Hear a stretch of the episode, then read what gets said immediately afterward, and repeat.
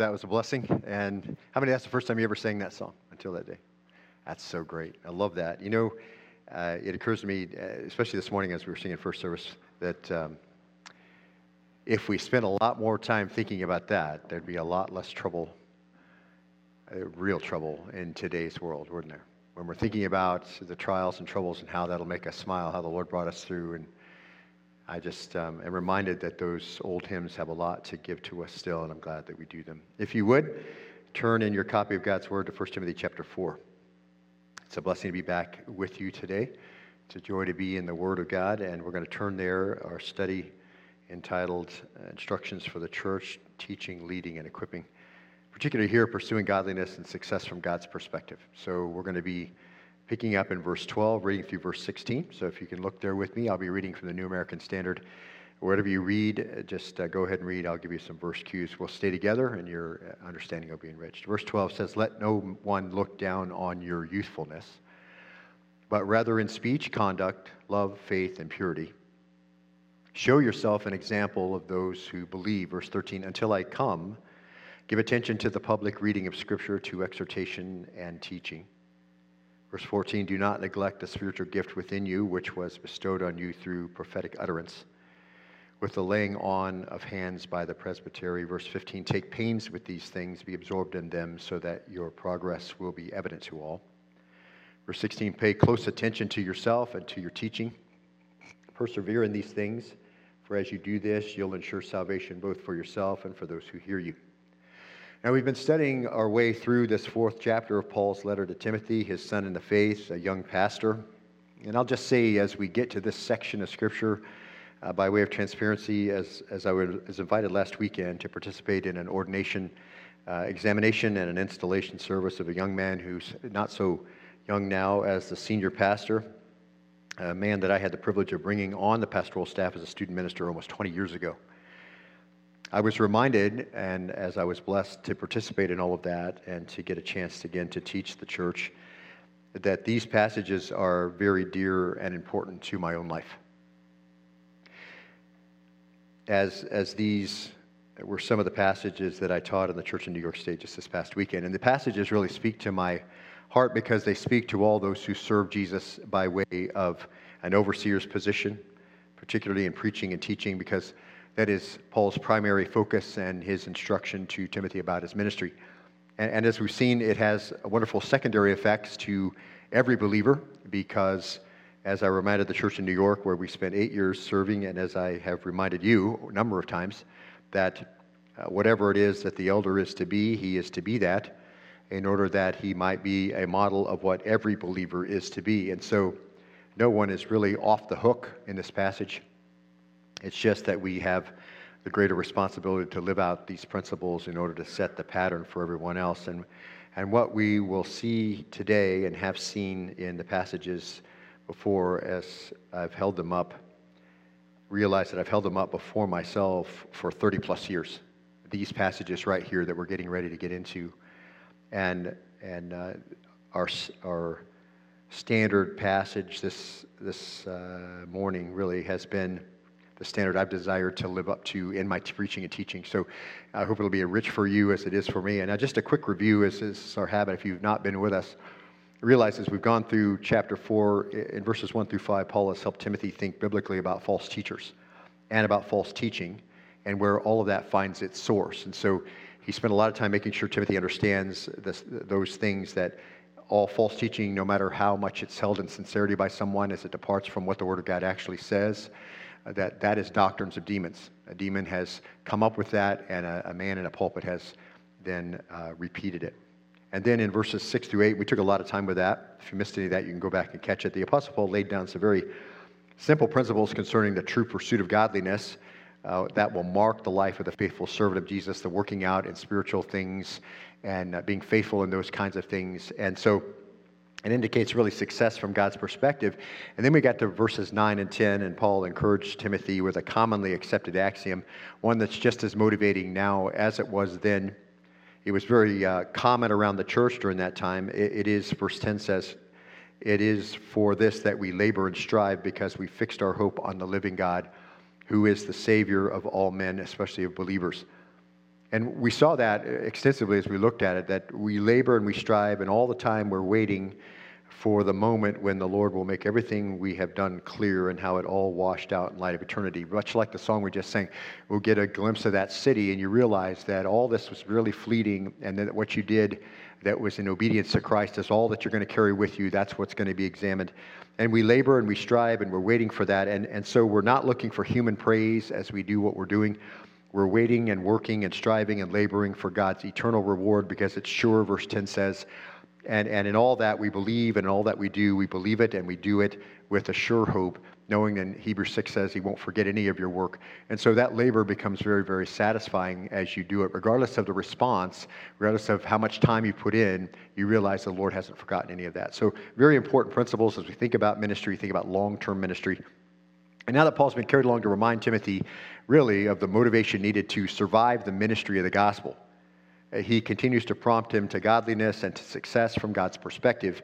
And so he says, and we saw this last time, look at verse 11 uh, prescribe and teach these things. Uh, let no one, verse 12, look down on your youthfulness, but rather in speech and conduct, love, faith, purity, show yourself an example of those who believe. So Paul's speaking to Timothy the uncalled, as we saw last time, the unsought after pastor here laboring to bring godliness and Christ's order back to a church that's struggling. Here he is, plopped down in the middle of it. They didn't ask him to come. Nobody wanted him to come. Nobody requested him to come. No doubt they resent his presence there as he's, resent, as he's presenting and representing Paul.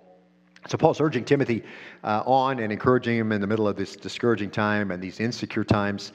And, and Paul gives this advice from a lifetime of serving the church and, and guiding her and enduring the disrespect and the discouragement and all that's part of the disillusionment that can certainly be part of what is the ministry now and what was the ministry then for Paul. And Paul says, if you remember, as, as Acts uh, records for us, Luke records us, Acts 18 9 Paul is reminded, and the Lord said to Paul in the night vision, Do not be afraid any longer, uh, but go on speaking and do not be silent, for I'm with you, and no man will attack you in order to harm you, for I have many people in the city. Paul comes into the city of Corinth. He begins his witnessing in the synagogue. It doesn't take very long until people want to kill him. So he moves out of the synagogue and he moves into the house next door and he leads the leader of the synagogue to faith. And that was the beginning of the church, right in hostility, right in threats. And Paul is worried about all this. So Paul is encouraging Timothy, but he's been there. And we get the sense that there was a good bit of concern. And in the night watches, some lost sleep and worry about the course that the ministry is going to take. And then after he leaves Corinth, we saw in 2 Corinthians 7 5, he says, For even when we came to Macedonia, uh, our flesh had no rest, but we were afflicted on every side, conflicts without, fears within. And so, again, this is still the nature of ministry. Paul moves, but it's the same issue. Uh, there are some breaks from time to time, but this is what it looks like hard work, little rest and you worry. And then very clearly in 2 Corinthians 11 28, Paul is, is recounting some of his ministry experiences and the difficulties he's had on the road and traveling through the ministry uh, and through the missionary uh, journeys. He says, There is the daily pressure on me of concern for all the churches. Who is weak without my being weak? Who's led into sin without my intense concern? So, conflicts with people that you're responsible for leading who don't want to be led by you a concern for those who are weak in the faith and what they're going to do when times get difficult because they're not that strong now. And concern for those who are walking in sinfulness and how you're going to have to confront that and what you're going to have to do about all that. So, fears within about all of that stuff. And Paul had been there himself, and anyone who faithfully ministers has been there. If you're just starting in the ministry, you will be there, and you'll be there again and again. And, and uh, so Paul addresses Timothy in, in a very personal, and we can see very intimate terms in these final thoughts in chapter 4 and, and we saw some important principles on godliness and success from God's perspective. And then Paul says, of the instruction he's been given to Timothy, prescribe, he says, and teach these things. We saw that prescribe as a compound verb, parangello, present active imperative. It just, it's translated 31 times command and so, and then he says, and teach, and that's uh, the verb didasko. That is also present active imperative. Both of those are commands to Timothy to command and teach. In other words, some things that I've given you, these things you have to teach, that's not optional, and you have the authority to command them. And, and so, in context here, it's opposing the false teachers and the asceticism they were teaching and other things taught by demons, and then instruct the church as to the proper diet and the discipline that really leads to godliness, uh, so necessary then. And then that was principle number one in success from God's perspective Take the clear instruction of the Word of God, command it, he says, and teach it. And, and this is just a small, minute of angle here. So, in other words, as you get down range, it's going to get a lot wider, and we're going to see it in verse 13. Right here, it's just make sure you command and teach these things that I've taught you about uh, unfaithful teachers and the things that they're teaching. But as you go on down, it's going to open way up, as we're going to see here shortly. No matter how you feel then about yourself, no matter whether you feel intimidated, uh, no matter who opposes you, as we saw, uh, whether you feel like it or not, Paul speaks from experience. Do this faithfully. This is success from God's perspective. And you're to do it, he says, with authority. He's giving this timid Timothy a command to have some authority and take that authority and discharge it. Now, so he encourages Timothy this way, put his doubts away about himself and, and his timidity and, and approach these hard topics and teach them faithfully. And then he addresses Timothy's character and the character, really, of every man who aspires to the office of overseer. And we saw in chapter 3 uh, character is the issue in ministry. In fact, chapter 3, other than one of the trademarks of those who oversee the church, every other thing had to do with testimony and character. It's always the thing, it's always the basis. Character is the issue in ministry. It's what you are before God. And remember, just one standard, one holy standard. As we see uh, chapter 3, one holy standard for those who lead the church, the same holy standard that they're exhibiting up on uh, in the pulpit, you have to follow. Uh, one holy standard here of character holding and proclaiming the truth is always out of a godly life. That's the essential thing. You're never going to have an effective ministry among your peers. You're not going to be effective for the kingdom unless you have character that backs up what you're saying. Okay, you can say whatever you want, but godliness is more easily feigned in words than it is in actions, and it's always that way. And so Paul's going to come back and say, listen, the foundation on which you're going to discharge this authority and this teaching is going to be character. So look at verse 12. Let no one look down on your youthfulness, he says, but rather in speech, conduct, love, faith, and purity, show yourself an example to those who believe. And we have seen, and we will see, that, that, throughout the pastoral epistles, the, the intent of Paul really is to lay the responsibility on the servant of God at the level of spiritual character. And, and that's where everything really takes place. All ministry activity is going to flow out of that. You still have things you have to do, things you have to discharge, as Paul has given Timothy many commands, but it's going to flow out of a life, a foundation of good character. So Paul says, Show yourself an example of those who believe. And we saw those two words, an example, is just the single noun typos. And that refers to, as we saw, a stamp or a blow caused by striking something. Uh, so, uh, Timothy, show that you've been formed, you've been stamped in the image of God, or m- the mark of godliness, rather, is on you. And when we look at that, it's an interesting turn of phrase. He says, Show yourself an example of those who believe. And he says in verse 12, Let no one look down on your youthfulness. And Paul is in essence saying, you know, juvenile behavior can cause people to conclude you're not mature enough to lead, or you're not mature enough to listen to, or you're not a good enough example of what Christianity looks like, or you're not worthy of following, particularly for Timothy as he's leading the church. So Paul says, prove them all wrong about associating immaturity with you, because just because you're inexperienced doesn't mean you're immature. Okay, you catch that? Just because you're inexperienced in the ministry doesn't automatically mean that you're immature. Just because you're inexperienced in doing ministry, beloved, and, and witnessing to people doesn't mean that you're immature and you shouldn't be. And so this is all part of this laying this foundation. And again, maturity, like all the rest of these things, is not self defined. We don't get to define what it looks like to be a good servant of Jesus. We don't get to define what it looks like to be mature. So Paul lays out five things that define for us what it looks like to be marked or stamped with godliness. And so he says in these things, he says, but rather in speech, conduct, love, faith, and purity. And the first one mentioned here, and we will just briefly uh, just look at these because we looked at these extensively last time. The first one, Paul says, is speech. Be an example stamped by godliness in speech. And that just means show people what a self controlled tongue looks like. And we looked at James chapter 3 and verses 1 and 2, where we saw, Let not many of you become teachers, as it refers to teachers in the church, my brethren, knowing that as such we will incur a stricter judgment.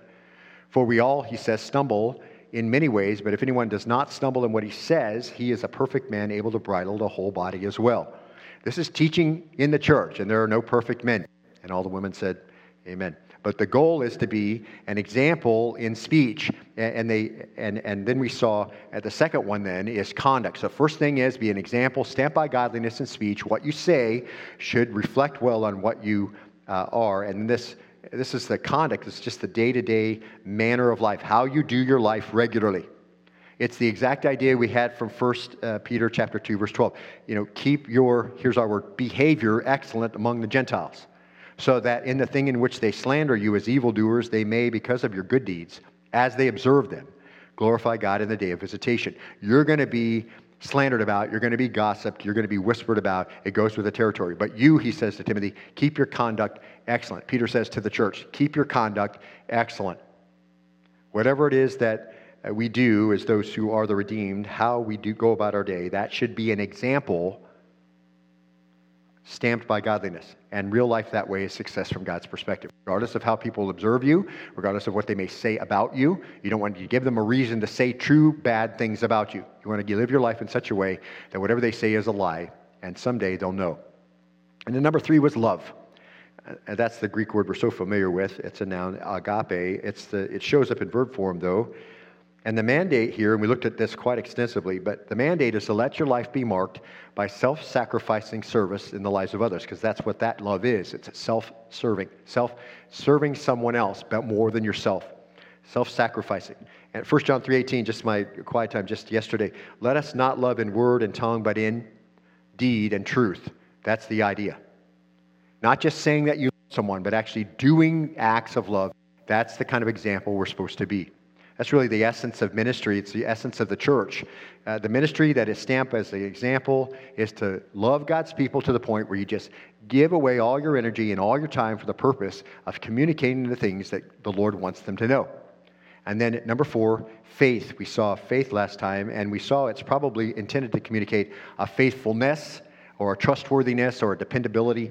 And the idea is to be consistent. Timothy, be faithful, be trustworthy, be believable, show up. Uh, that's precisely the idea, I think, from 1 Corinthians 4 1 and 2. It is required of stewards that one be found trustworthy. If you're going to discharge the word of God, do it consistently. Be faithful. Hang in there for the long term, unswervingly. That's the idea. Serve Christ through all the years of your life. That's the faithfulness Paul is calling Timothy to. Uh, that's success from God's perspective. And then the last one was purity. And, and we saw that down Hagnia. That's the stamp that excludes all impurity.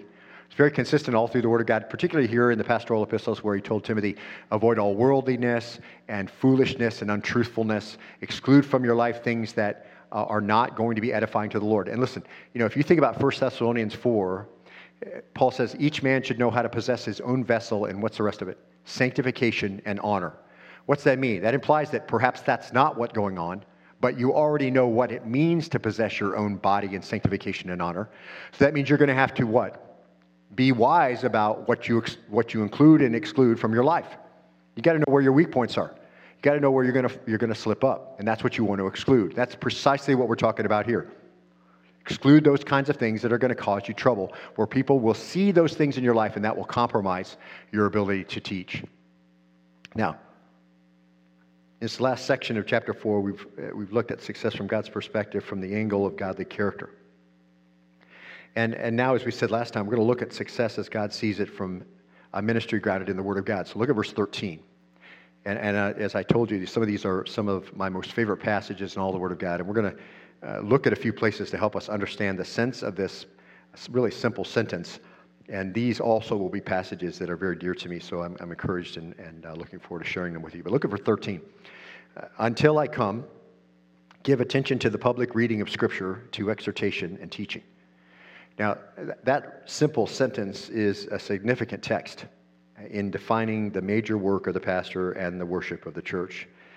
And here is where we get downrange of that first, really small, minute of angle command to, uh, from Paul to Timothy to prescribe and teach these things as it relates to the context of the trouble in Ephesus. And now we're on downrange, and now we've got a very wide field.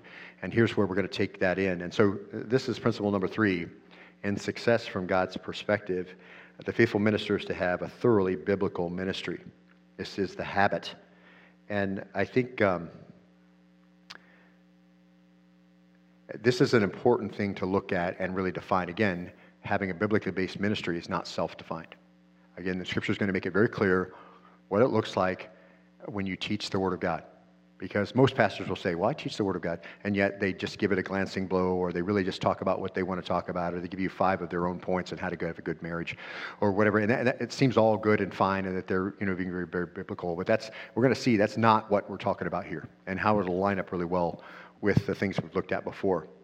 But let's break this down a little bit, and, and we'll be better for it because obviously Paul spends a large amount of time talking about the word, and it's the primary part of the ministry of the church. So let's start at the beginning. He says, Until I come, and, and this little phrase really indicates Paul's intent to return to Ephesus and meet Timothy there in the near future. Now, we've noted that he did not get to come back. And so his first, 1 Timothy 3.15 says, uh, until I return, you know, conduct yourself in, in this way. If I'm, de- if I'm delayed, make sure you do this. But here, uh, you know, in 1 Timothy 3.14, he says, I'm writing these things to you, hoping to come to you before long. So again, the same kind of idea.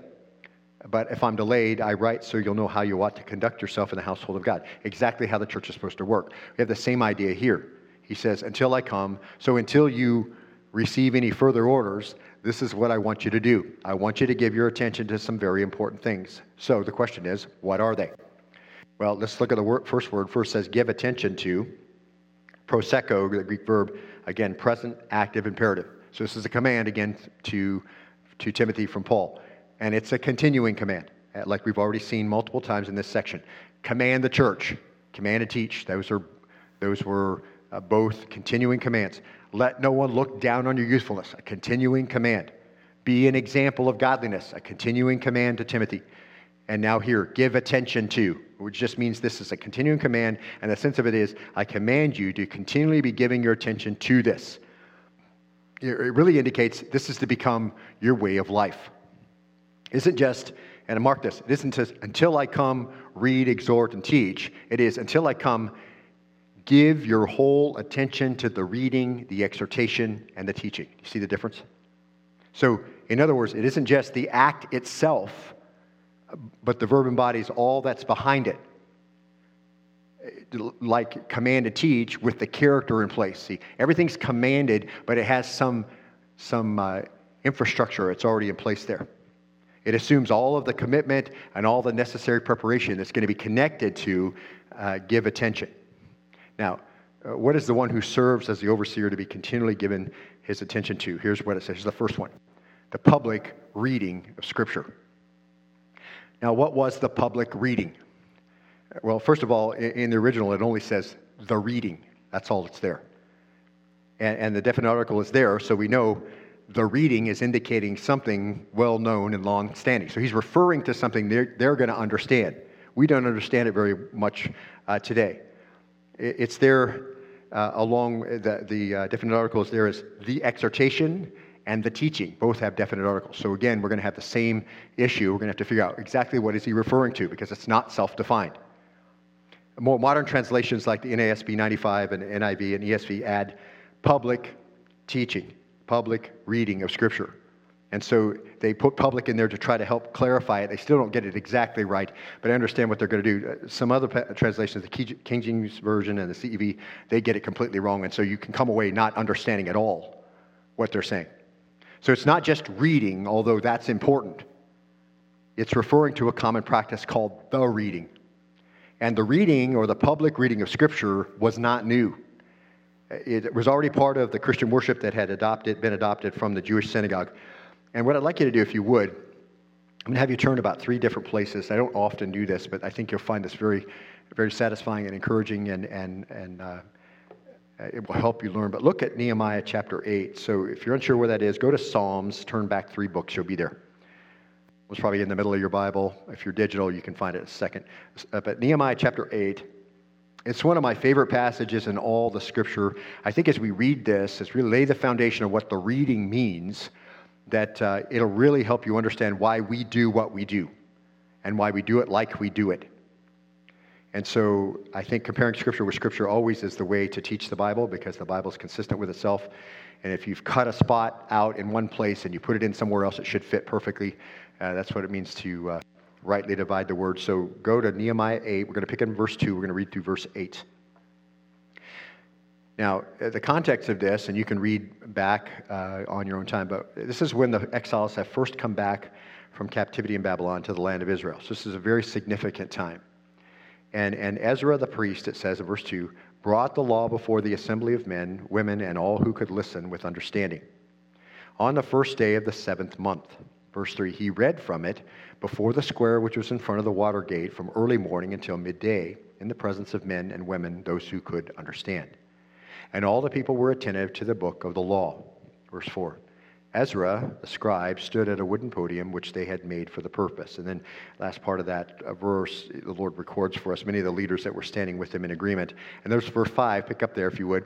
Ezra opened the book in the sight of all the people, for he was standing above the, all the people. And when he opened it, all the people stood up. Verse 6 Then Ezra blessed the Lord, the great God, and all the people answered, Amen, Amen, while lifting up their hands. And then they bowed low and worshiped the Lord with their faces to the ground. I want to pause right there, and I, I don't think we could just read over that and say, just kind of shake our heads and say, Great. Uh, this isn't some detached, going through the motions, just part of service kind of thing. Do you get that? People were connected to this, weren't they? This wasn't just kind of daydreaming out there, it's just kind of coming in and out of kind of paying attention, not really paying attention. When he opens the word and he begins to read and he, he blesses the Lord, the great God, the people say amen and they lift up their hands and then they bow down low and they worship the Lord. And so this is, this is worship and everyone's attuned to it. I think you can catch that. And then verse 7 says, also Yeshua, Bani, Sherebiah, Jamin, Akkub, Shabbethai, Hodiah, Maaseiah, Kelita, Azariah, Jozabad, Hanan, Pelaiah the Levites. Now, they are there, it says, explained the law to the people. And that is the word for uh, discerning or understanding. So they're there because they understand the law and they're there amongst the people. There's a large crowd. And they're making sure that in the groups of people who perhaps are far off or close and they're uh, looking with some confusion on what Ezra's reading, they're there to help fill in the gaps. So that's a pretty cool thing. And we're going to see what that explaining looks like here in just a minute in this, in this reading. This is the reading that's going on here. And verse 8, it says, they explained a lot of the people while the people remained in their place. So they didn't have to kind of search around and say, what, is it, what does it exactly mean here? There's somebody there to help. Verse 8, they read from the book, from the law of God, and then look at this very important clue. This is what explained means translating. That's the Hebrew verb parash, to break apart, to get down to the basic parts. So he's going to read the passage, he's going to break it down to its basic parts. It's just not kind of bowling over everybody drinking from a fire hose. And then um, to give the sense, and I love that, to give the sense of the passage.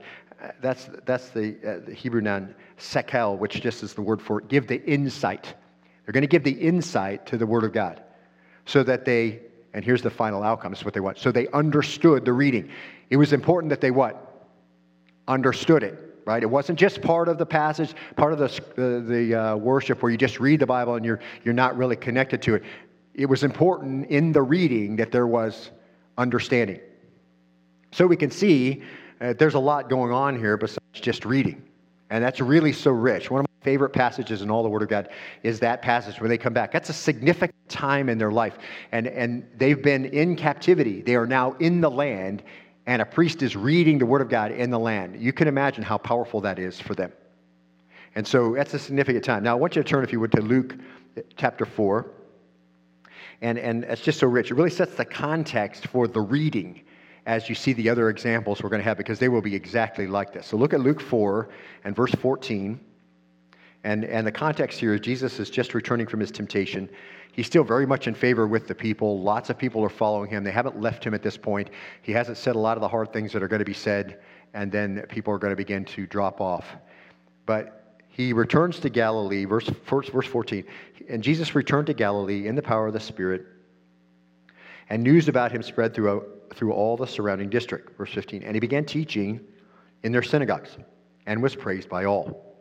And so he comes to Nazareth, and he's been teaching in the synagogue, and we can understand what that teaching is going to look like in just a minute. They're going to read this passage, they're going to comment on it. He comes to Nazareth, where he had been brought up, and as was his custom, he entered the synagogue on the Sabbath, and he stood up to read. So they consider him a teacher, uh, and they took the scriptures at the spot where the reading would have been from on this particular Sabbath. And verse 17, and the book of the prophet Isaiah was handed to him, and he opened the book and found the place where it was written. I love this. It's one of my favorite passages in all the Word of God. Verse 18, the Spirit of the Lord, so Jesus is reading, is upon me because he anointed me to preach the gospel to the poor. He sent me to proclaim release to the captives and recovery of sight to the blind, to set free those who are oppressed. Verse 19, to proclaim the favorable year of the Lord. Verse 20, and he closed the book and he gave it back to the attendant and he sat down, and the eyes of all the synagogue were fixed on him. Now, I don't think I need to tell you that everybody sitting in there realized something has just happened that has never happened before. And I've told you before that some of my favorite passages in Scripture where I wished I could have been a fly on the wall, one of those was on the road to Emmaus, right? He's walking along, and the two disciples are there, and they don't recognize him, and they're talking about all the terrible things that happened. He goes, What things? And he goes, Where have you been? You know, Jesus was put to death. And then he walks with them, and he tells them all the places in the Old Testament that foretold his coming. Now, I would have loved to hear that. And here's the other place. You're sitting in the synagogue, Jesus reads the passage from Isaiah and here's my favorite part in all of this, all of the, all of the New Testament. He began to say to them, Today this scripture has been fulfilled in your hearing. They're all quiet, and he read with power, and the Holy Spirit was on him. And then they, they're like, they're all looking, and then he says, It's been fulfilled in your hearing.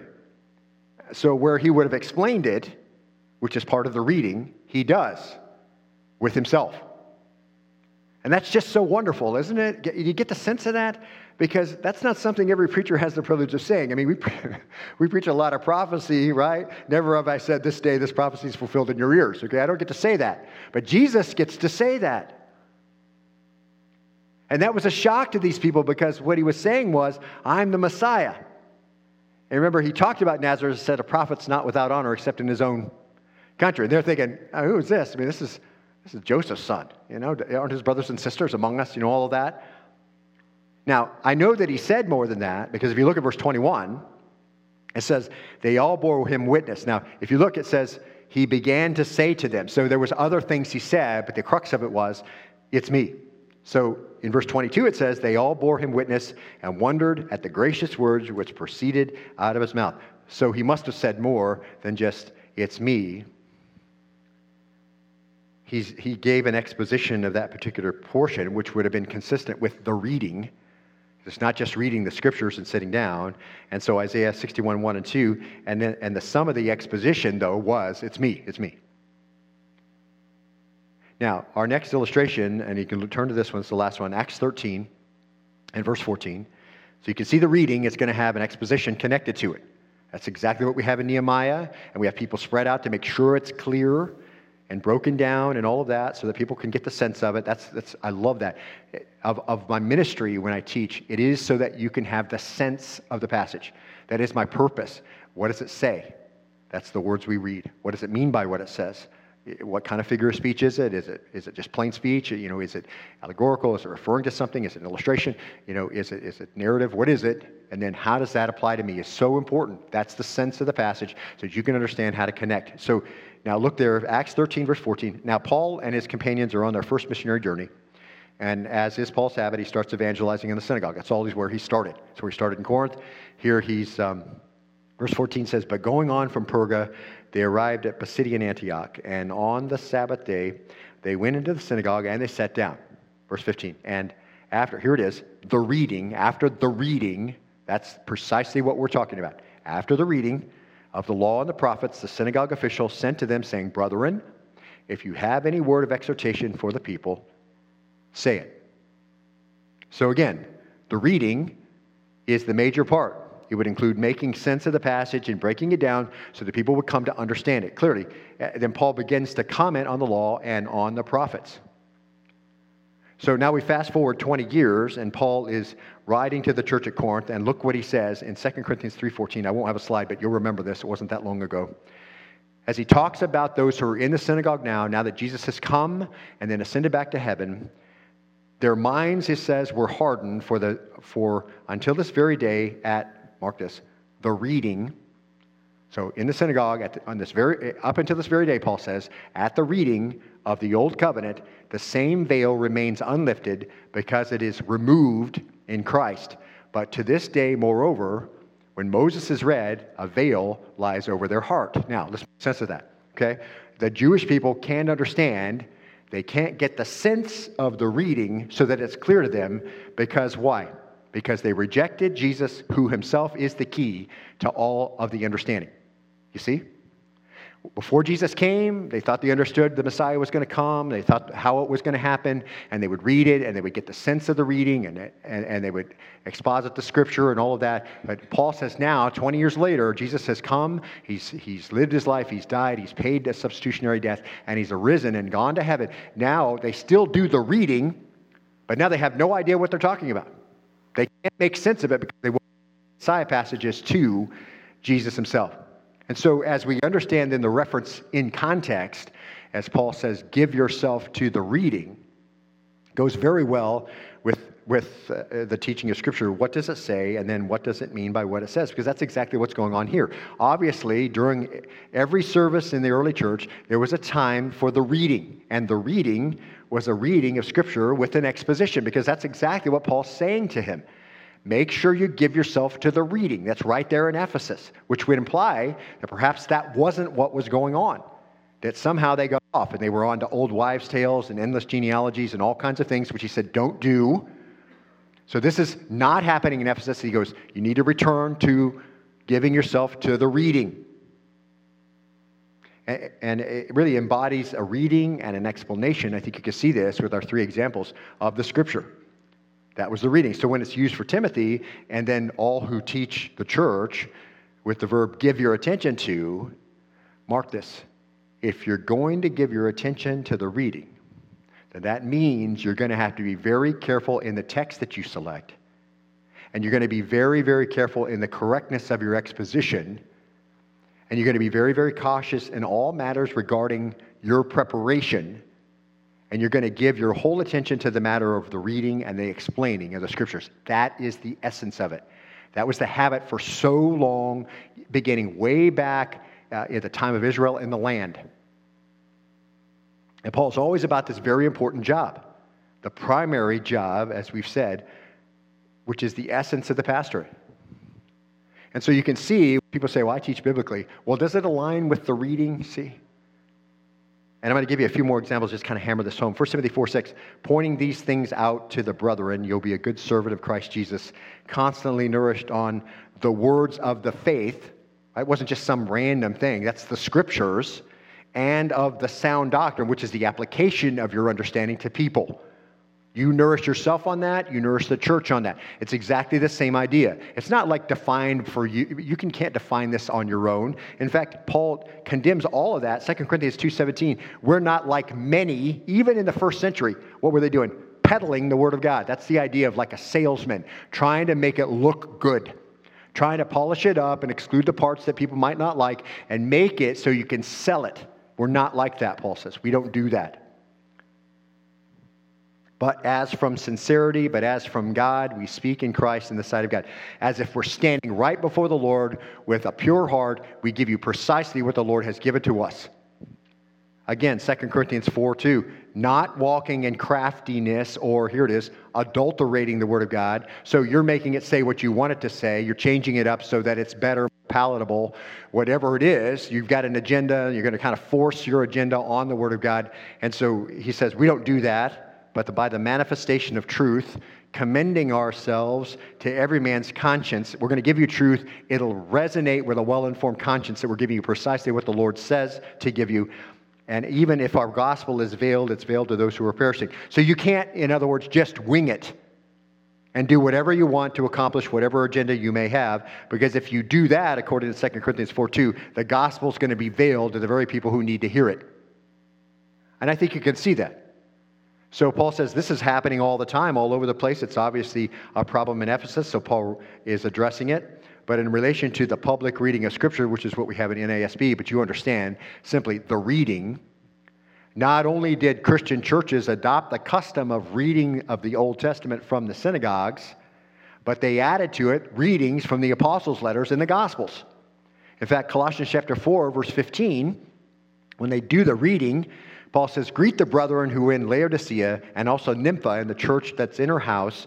Mark this when this letter is read among you during the reading, have it also read in the church of the Laodiceans, and you, for your part, read my letter that's coming from Laodicea. So, what do you think then, if you understand the reading, happened when Paul sent Timothy this first letter? It made its way into the reading, right? Timothy reads it and he brings it to the church. It becomes part of the reading, and then they make sense of it, which is precisely what Paul wanted them to do.